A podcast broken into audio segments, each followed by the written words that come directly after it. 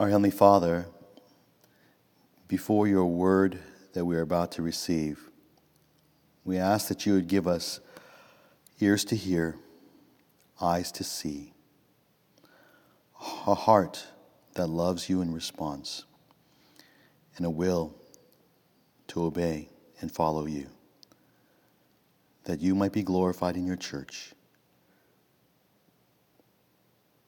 We pray these things in Jesus' name. Amen. Please take your Bibles and turn with me to the book of Colossians this morning, Colossians chapter 1. We uh, already read it, uh, the first part of Colossians, in our call to worship this morning, but uh, we look to Colossians chapter 1, verses, uh, we're going to look specifically at verse 28 through 29 of Colossians, but I'd like for us to uh, read, uh, just to give a little bit more context, from verse 24 through 29. 24 through 29. Colossians chapter 1, verse 24 through 29. Here we read the Word of God. Apostle Paul writes to the church in Colossae Now I rejoice in my sufferings for your sake, and in my flesh I do my share on behalf of his body, which is the church, in filling up what is lacking in Christ's afflictions.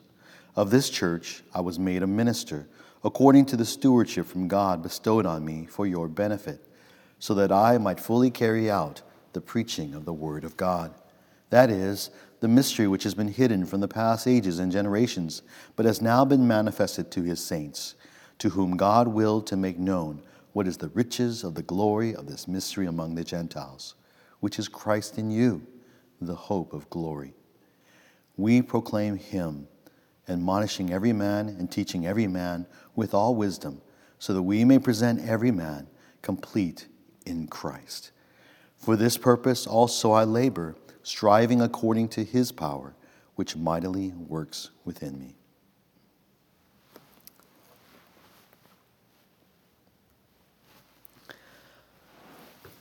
As you know, at the beginning of each year, we preach a series on our mission, vision, and values of SF Bible. And this year, I decided to repreach a series from back in 2015. Uh, and it's, as I was kind of looking over my notes from last time, it's ironic, really. It's ironic, it's kind of almost amazing. Uh, but it's ironic that how timely the introduction that I had written for this sermon five years ago is so applicable today. In fact, it's almost like a, uh, it's, it's almost like a prophecy. But, anyways, uh, it's not, though. Okay, let me read it to you. Let me read to you the, uh, the introduction I wrote five years ago for this sermon. I want to read to you just word for word. Many of you have followed the news regarding the flu epidemic this year. Imagine, if you will, that suppose the flu gets much worse and a temporary law is passed that for the next six months prohibits public gatherings of more than three people for the sake of public health and safety. Of course, this is not likely. but the point is that for some reason or other, all large groups, ministries of this church, the worship services, fellowship groups, Sunday schools, midweek ministries would come to a halt. Here's a question Would the church still be able to fulfill its purpose? I guess it would depend on what is the purpose of the church. If the church's purpose is dependent on having worship services, providing fellowship groups, Sunday schools, or other large group ministries, then the church would be greatly hindered by such a law. So, what is the purpose of the church? Disciple making. So, the real question is this Is disciple making dependent on having worship services, providing fellowship groups, Sunday schools, or other large group ministries? Stated another way, can disciple making take place apart from the existence of large group programs of the church? The answer is yes, it can and does when we understand rightly the essential substance of disciple making. End quote. Uh, that introduction five, five years ago is so much more relevant today. Uh, much of it is actually reality, even though I didn't believe it back then. In our act, we actually have a real pandemic we have a real laws, regulations that prohibit large group gatherings. Nevertheless, neither COVID nor shelter in place can hinder the church from fulfilling her purpose, as long as we understand the essential substance of disciple making. What is at the heart of disciple making? This is what every disciple in the COVID era needs to remember. And the heart is for us to proclaim and speak the truths of Christ. It is the, proclamation of Jesus. Whether you're new to SF Bible or you're a longtime member here, SF Bible is changing. It's always changing, but it's even more as in this uh, when it goes through trials. And some things never change. For instance, SF Bible is a church that loves. Whether we love, whether it's loving God or loving our neighbors, SF Bible is going to be a church that makes disciples. And SF Bible is going to be a church that proclaims Christ. No matter what goes on in our world, these things, these essential, these mission, vision, values of SF Bible remain the same because they're what's taught in Scripture. The Apostle Paul had written this letter to the Colossians uh, to defend the supremacy, the supremacy of Christ against false teachings that were creeping in things that were challenging the supremacy of Christ. And God, and he reminds them that God had reconciled man to himself through none other than Jesus Christ, his Son. And of this message, Paul was made a minister of. The apostles' ministry wasn't merely to evangelize the lost or just simply to plant churches. Paul's ministry was really a continuation of Jesus' ministry, and that ministry was the ministry to make disciples of Christ, the Great Commission. In Colossians chapter 1, verse 28 through 29, that we look at this morning, Paul affirms not only his mission, but the Colossian church's mission, and by application throughout history, the church's mission, SF Bible's mission, to make disciples of Jesus Christ to the glory of God. And at the heart of disciple making is this essential truth that we are about, we are to be about proclaiming Christ.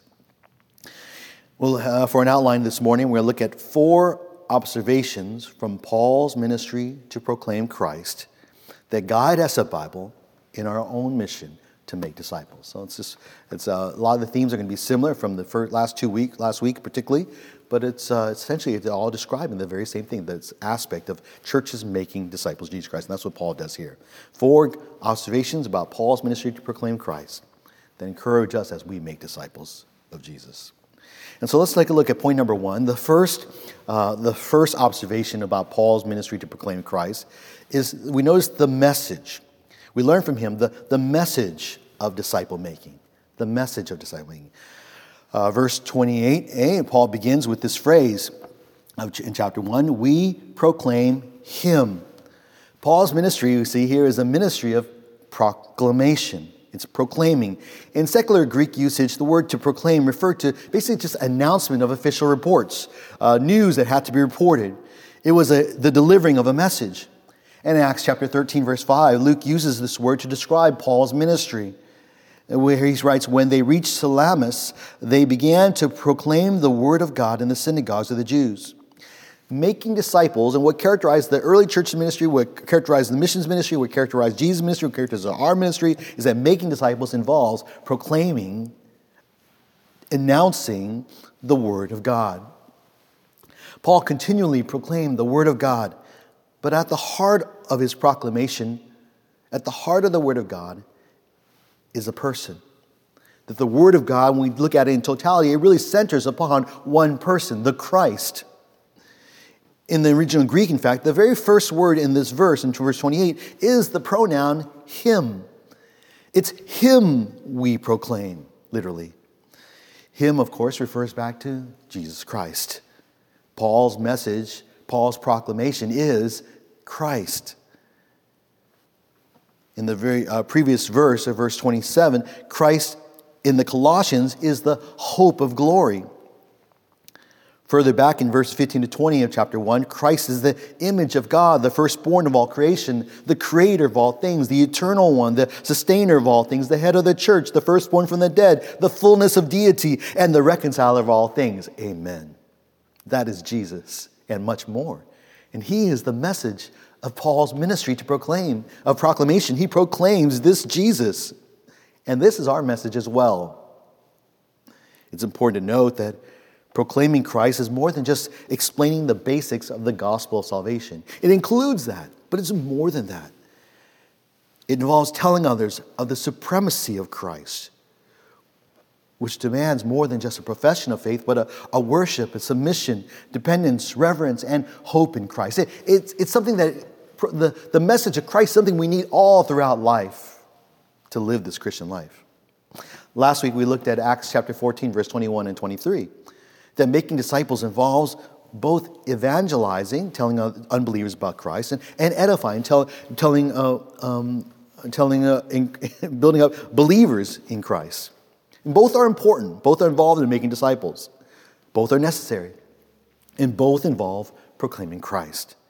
How do we evangelize? Well, we proclaim Christ's death and resurrection for our sins. How do we edify? We proclaim Christ also in many different ways. For the Christian facing disease and death, we might proclaim Christ, the hope of glory. Whether the disease is curable or incurable, we proclaim Christ is the hope of glory. For the Christian questioning the circumstances of their life, we might proclaim Christ, the sustainer of all things. He's in control of your circumstances. For the Christian who's living for themselves, we might proclaim Christ as the head of the church, the rightful one who is to have first place in everything. We need to proclaim Christ in, our, in edification of one another. Christ was Paul's message in disciple making, and Christ is our message too. As Christians, we are called to proclaim Christ. And so I wonder how often the name of, and name of Christ comes up in our conversations. The name and person of Christ ought to be the most natural things that come out of our lips. May, I understand when you're a young Christian, it's, it's kind of awkward. But as you live and walk and depend and grow in Christ, the name of Christ, the work of Christ, the person of Christ, the blessings in Christ, the thankfulness to Christ, all these things should be coming out of our lips. Have you ever heard something on the news and then, uh, and then immediately told someone else about it? Oh, did you hear this? Why'd you do that? Because that news was relevant or important or interesting, you believe that person. Have you ever watched a game and then went and told, talked to someone else about the game? Why? Because that you were excited about the game. It was exciting. You want to tell them about the excitement. Have you ever gone to a restaurant? Well, okay, maybe outdoors. Have you, you take some food out and you, you say, oh, it's so good, and you want to tell someone else about it, or you want to take pictures of it so other people can know about it? Why'd you do that? Because you enjoyed it and you want others to enjoy it. Isn't Jesus Christ more relevant than the news, more exciting than any game, more enjoyable than any food? I hope so. And so, why isn't he that which comes off our lips?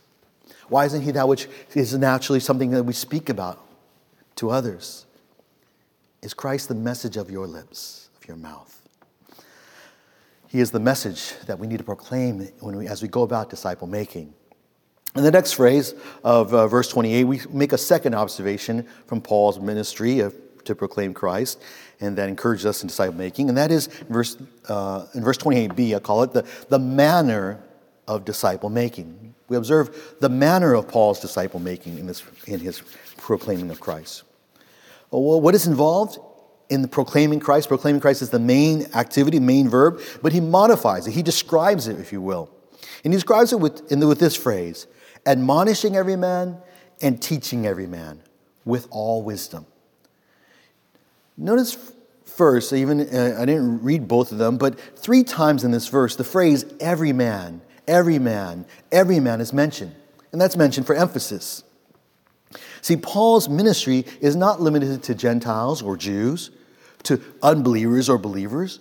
Paul's ministry is for every man. Literally, that's in Greek, it's every anthropos, anthropology, which we get that. Every human being.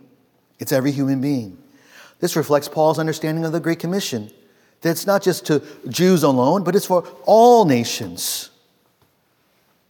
Of course, it, it, does not necessarily mean that Paul's mission was to go to every nation, but rather that he would make disciples of any person, no matter what tribe, no matter what tongue, no matter what nation they hailed from. And that's what we need to strive for. Sometimes we only kind of tend to reach the people who are like us, but we want to be open to making disciples of everyone that God brings into our lives. no matter how different they are. The proclamation of Christ involves, I mentioned, two activities. It's described in two activities. First, Paul was at, uh, his, make, his proclamation of Christ was involved admonishing. He admonished every man. This verb in the Greek, uh, it used to, we used to use it in, to describe our biblical counseling. We used to, used to call it, back in the olden days, nouthetic counseling. But it's really biblical counseling as it is today. And this, this verb really stresses the influencing, not just, uh, not just the intellect, but the will and the disposition of a, of a person. That you're trying to teach them just to fill their mind, but you're trying to teach them so that their lives will change. It's teaching that seeks to change lives.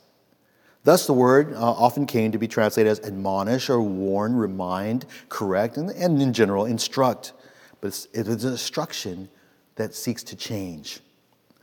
When Paul bid farewell to the Ephesian elders in Acts chapter 20, verse 31, he, he said these words. He, he re, reminded them of, of his ministry among them. Therefore, be on the alert remembering the night and day for a period of three years, I did not cease to admonish each one with tears. See, admonishment that Paul, that Paul did was something that he did day and night, night and day. It was a daily activity. It wasn't just like once in a blue moon. It was, it was something daily, regular, constant.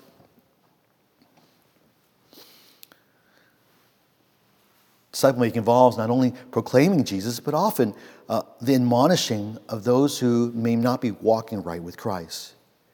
And that's why Paul did it often with, with tears, because it grieves you. When, when every time you have to admonish someone, it, it, their sin breaks your heart. It, breaks Christ's heart, if you will.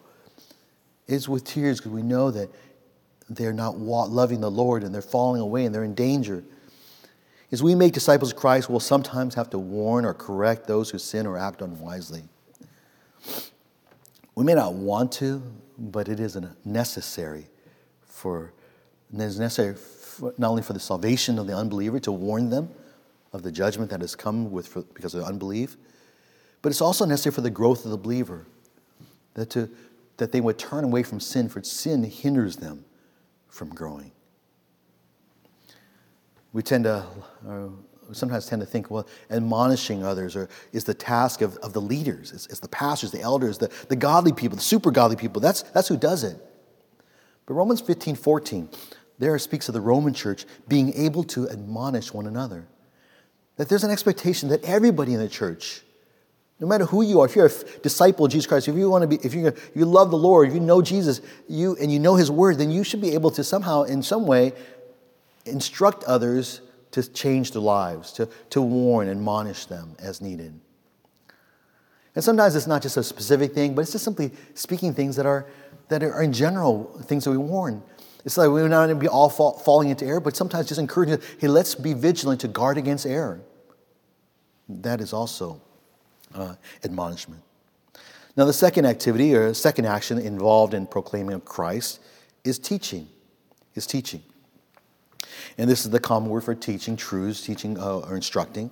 And Paul sought here to teach every man, every person about Christ. In disciple making, we are teaching who Christ is, what Christ did, and what Christ taught or said. Where do we gain these truths about Christ? Where do we find them? Well, the answer is found in His Word. Later in Colossians, Colossians chapter 3, verse 16, we read these words. Paul encourages the saints there let the word of Christ richly dwell within you, with all wisdom, teaching and admonishing one another with psalms and hymns and spiritual songs, singing with thankfulness in your hearts to God. See, Paul knows that when Christ's word abides in us, when, you richly, when he makes its, its, its home in us, it becomes so familiar that it's, it's, it's always there. It's like those, those scriptures that you just kind of put on your wall. When God's word is all over your home, your house, then a natural response to that, we'll be equipped, we'll be ready to, to teach and admonish one another with God's truths, with the words of Christ. Note one final thing is to, that here all this admonishing and teaching uh, in, is, is to be done with all wisdom. That is, with skill and understanding. We must understand as we make disciples of Jesus Christ, we speak Christ, the truths of Christ to others, we admonish others with the truths of Christ, that not everyone is going to respond the same way. Not everybody responds to the same tact. Say, hey, you're going to go to hell if you don't believe in Jesus. Sometimes you just got to come the other way and say, hey, God loved you so much that he gave you his son. There is hope for you in the midst of your trials. There's different ways to, to bring about why people need Jesus. Yes, it's true they're going to hell. Yes, God loves them. Yes, they, God gives them, will give them grace for the trials that they face. But you might have to go at a different angle, different ways, different aspects of God's truth. Not everyone's going to think the same, so wisdom will be needed in how we go about speaking Christ to others.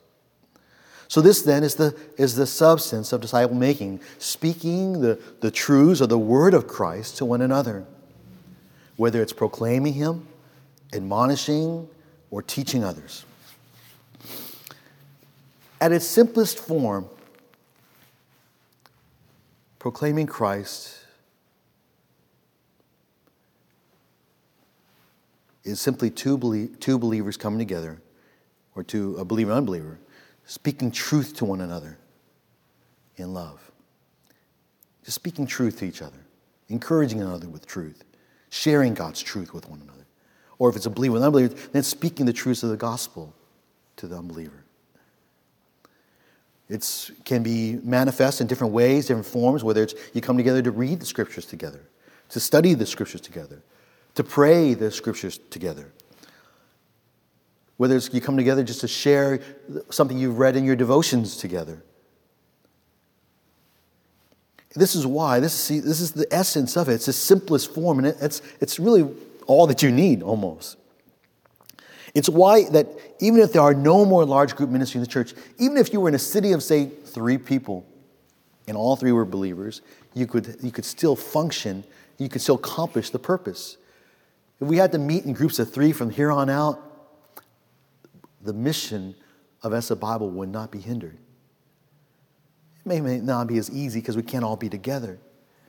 But if we just have three people meeting together, encouraging one another, speaking truth to one another, the church will grow. God will honor the, the work of making disciples, of proclaiming Christ to one another. You know, really, it comes down to, if you think about it, with the, really the exception of corporate worship, and that's why we continue to have corporate worship even in this online manner, all other large group ministries of the church are practical and, and simply optional. And there's ways which we in the church in, in our time has chosen to, to make disciples uh, in a church this size.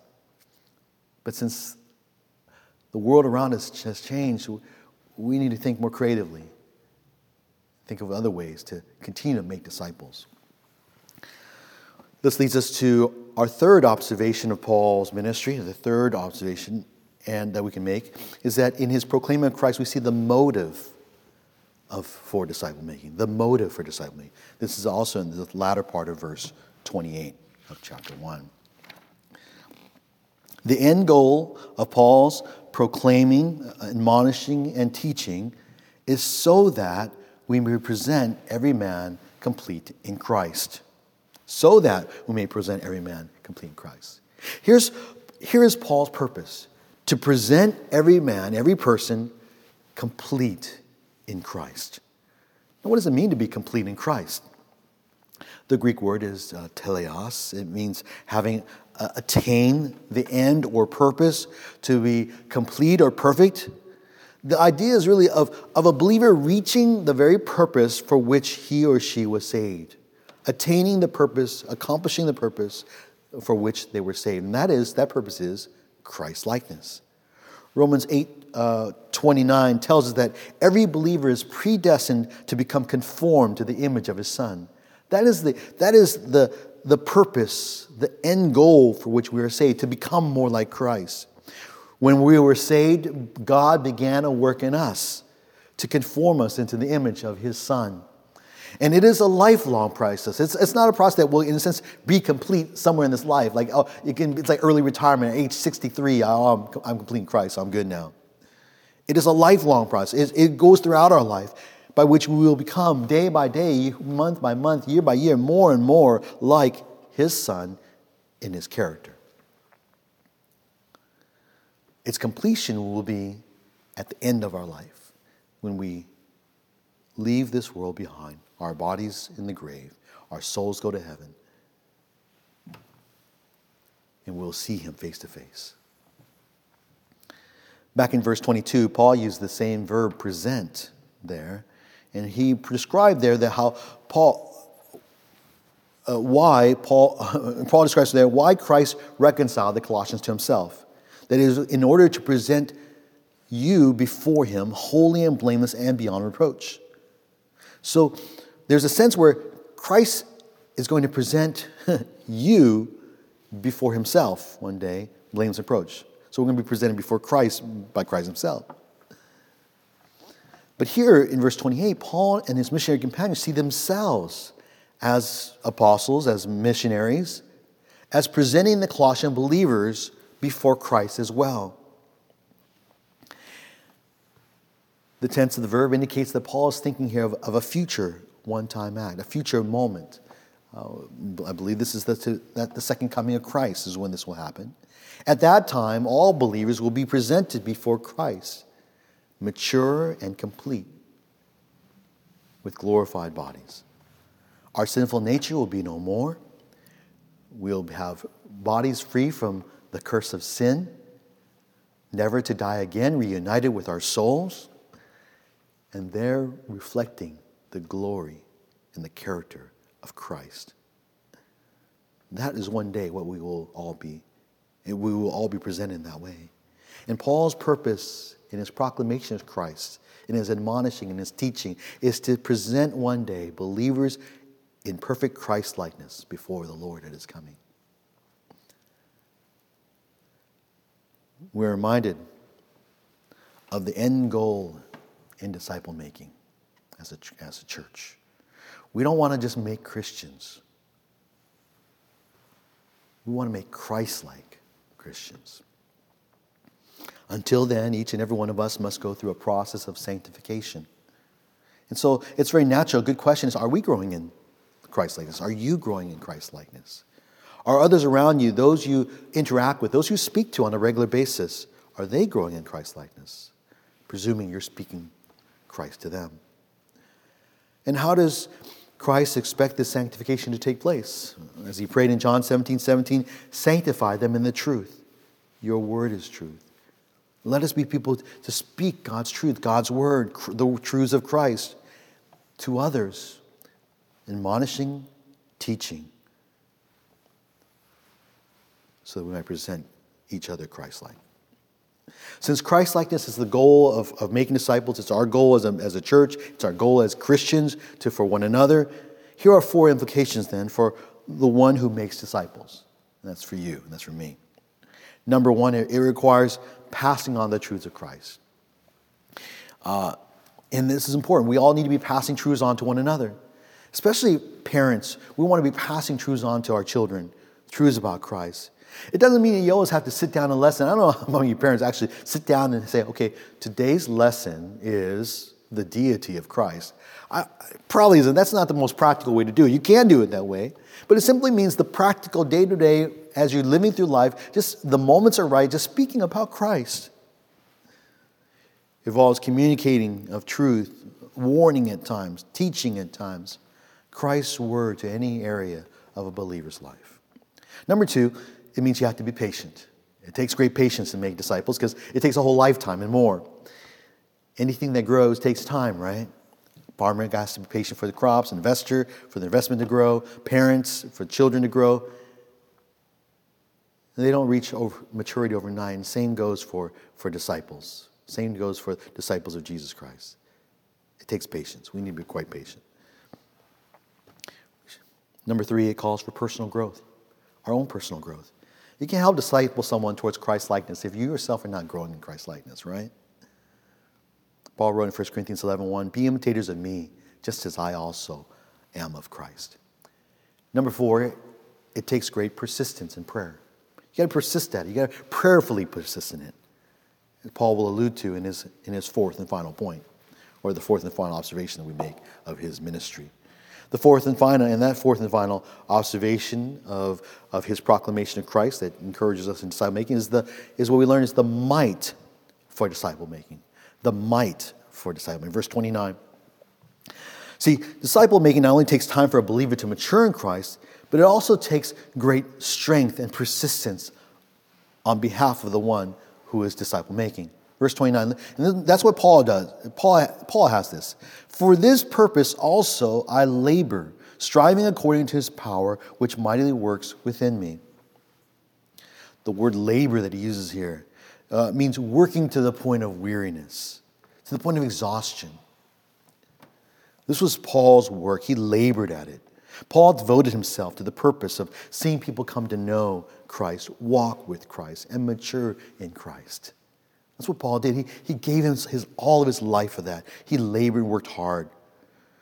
What's more, Paul uses a word that describes his persistence. The word he's striving.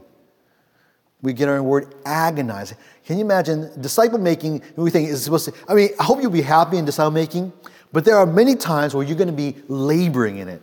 And many times you're going to be agonizing in it. But it's worth it. And you know this because as a parent, I know it's to be true. There, it takes great labor in, in raising kids, it takes great agony at times in raising them up. But it is worth it.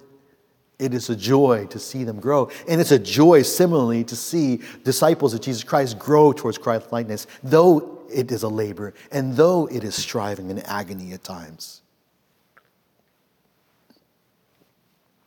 1 Thessalonians chapter 2, verse 9 is a great cross reference. This is Paul's persistence in ministry.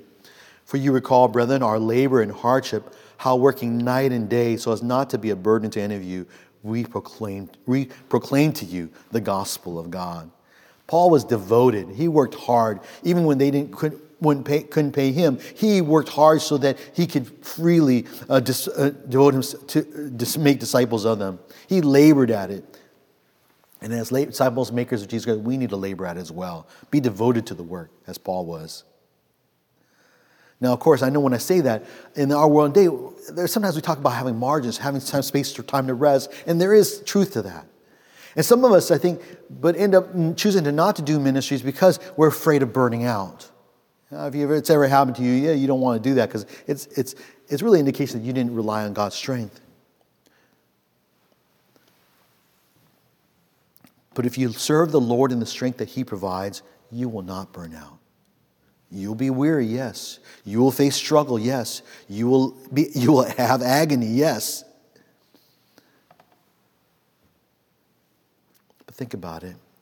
Even if you were to serve in your own strength, not depend on the Lord, what is, what is think about what is what's the worst option to to burn out from overuse to not not having for even uh, having, having tried to make disciples, or to dry up from non use, to not even bother. Obviously, those the middle is the happy medium. One of my professors used to say, when he you know challenged us seminarians and says, "Yeah, man, you guys are just lazy. You know, you're just lazy. You don't really want to do hard work. You're afraid of burning out." But he says, you know, if you love the Lord Jesus Christ, you burn out for the glory of Jesus Christ burn out for the glory of Jesus Christ. And, you know, you just understand what he means. Be willing to burn out and labor and struggle and strive and agonize for the, the service of Christ to make disciples. Thankfully, of course, the Lord provides strength to do his work. He doesn't leave us to, to burn out. He gives us the strength we need. All this laboring and striving can be not be done in one's own strength is true. It must be done according to Christ's energizing power. And we, and we read that Paul, Paul definitely Paul served in that kind of strength according to God, Christ's power, which mightily works within him. Paul recognized that he could do nothing apart from God. And that's why he depended upon the Lord Jesus Christ.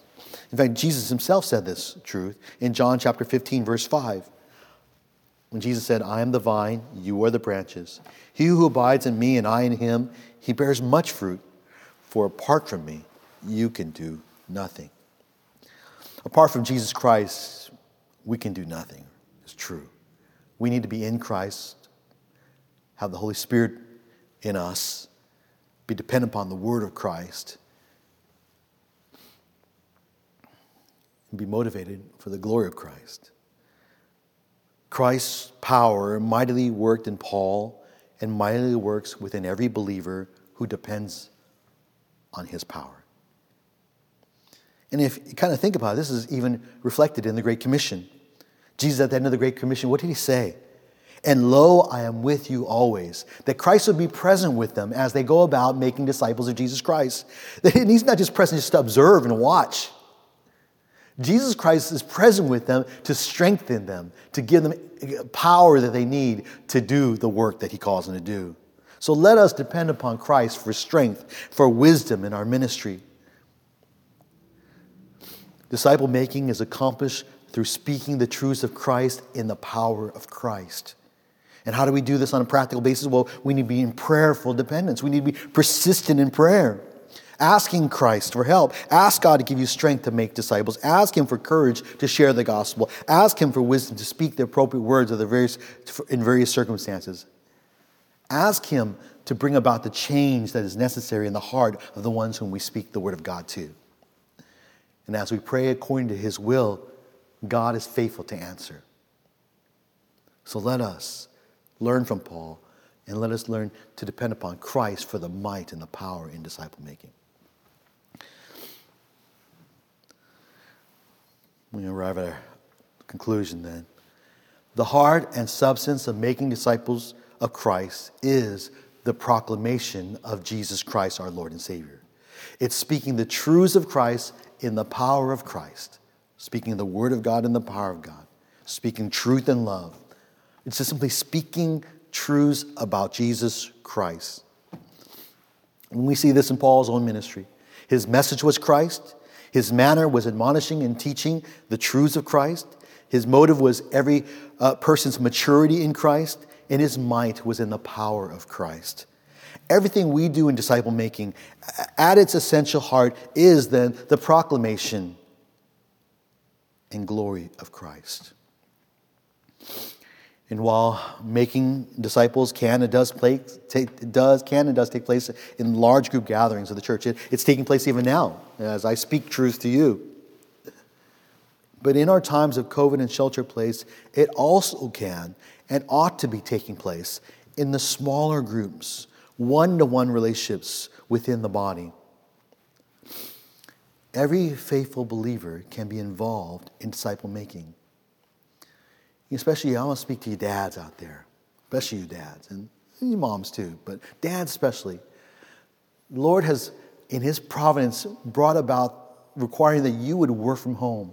And I know for, for me, working from home means the kids are much more, uh, have much more around and accessible.